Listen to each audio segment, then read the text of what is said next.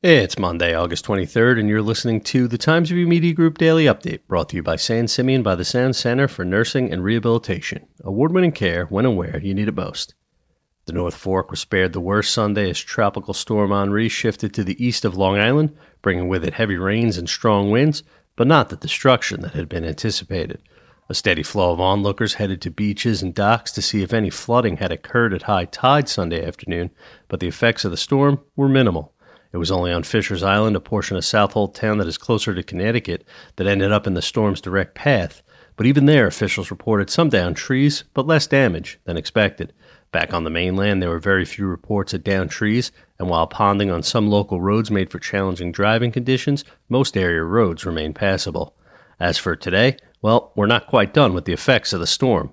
A flood watch remains in effect today as more rain is likely for the area, according to the National Weather Service.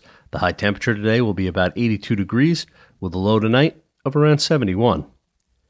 As flu season and the start of another COVID 19 school year approach, many parents have been grappling with questions about how to protect the health of their children, including concerns about the safety of vaccines. Experts from Stony Brook Medicine discussed the science behind vaccinations for children in a virtual panel on August 17th, dispelling myths and answering questions commonly asked of pediatricians. The trio of doctors emphasized that vaccines are meant to prevent life threatening illnesses, especially among children, who often have more vulnerable immune systems. The COVID 19 vaccine, which is currently in clinical trials for children under 12, was a chief focus of the conversation. Polish traditions returned to Riverhead Saturday. It wasn't the typical Polish street fair and festival, which was canceled for the second straight year. In its place, however, Polish Hall hosted its own celebration with a one day Polish festival. The event featured traditional Polish food, polka music, and plenty more traditions. The Polish Town Civic Association plans to resume the annual street fair, which it has hosted since 1975, in the summer of 2022.